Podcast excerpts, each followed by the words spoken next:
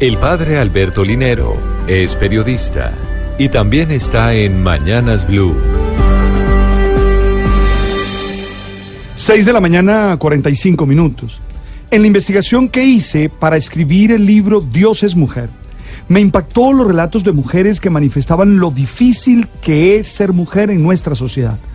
Escuché relatos que no parecían expresar las prácticas del siglo XXI, sino las etapas más trogloditas de la historia de la humanidad.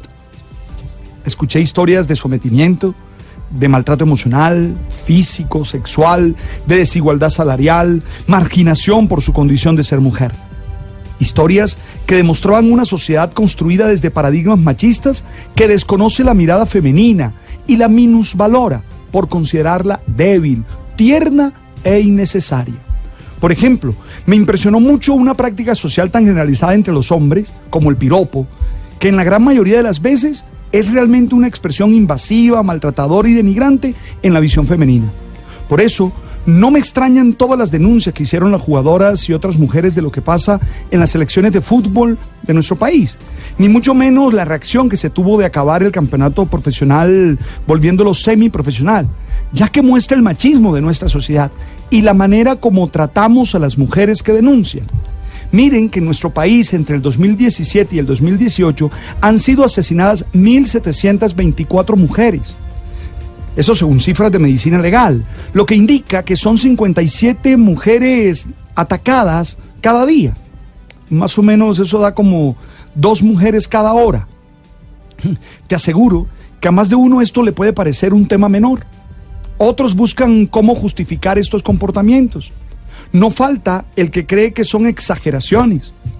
Pero, mientras tanto, la situación sigue y nuestras mujeres siguen sufriendo, así como nuestros hombres en otras situaciones. Mientras no entendamos la gravedad de la situación, no se podrá tener una sociedad mejor para todos. Mañana se celebra el Día Internacional de la Mujer, una celebración que fue creada por la Internacional Socialista en 1910 en su reunión en Copenhague. Entonces se estableció sin fecha definida, la cual a partir de 1917 quedó fijada en el 8 de marzo y solo hasta 1975 fue ratificada por la ONU. ¿Qué se conmemora en esta fiesta? En esta celebración se conmemora la lucha de la mujer por su participación en pie de equidad, búsqueda de oportunidades y también por desarrollar una sociedad equitativa, en donde ellas puedan tener un desarrollo íntegro como persona.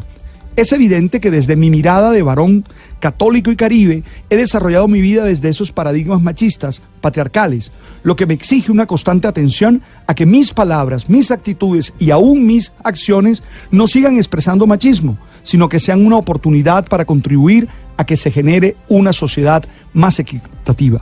Creo que es el esfuerzo de todos, de todos, comenzando por nosotros los varones, un compromiso para no maltratar y no despreciar a las mujeres, que siempre son valiosas e importantes.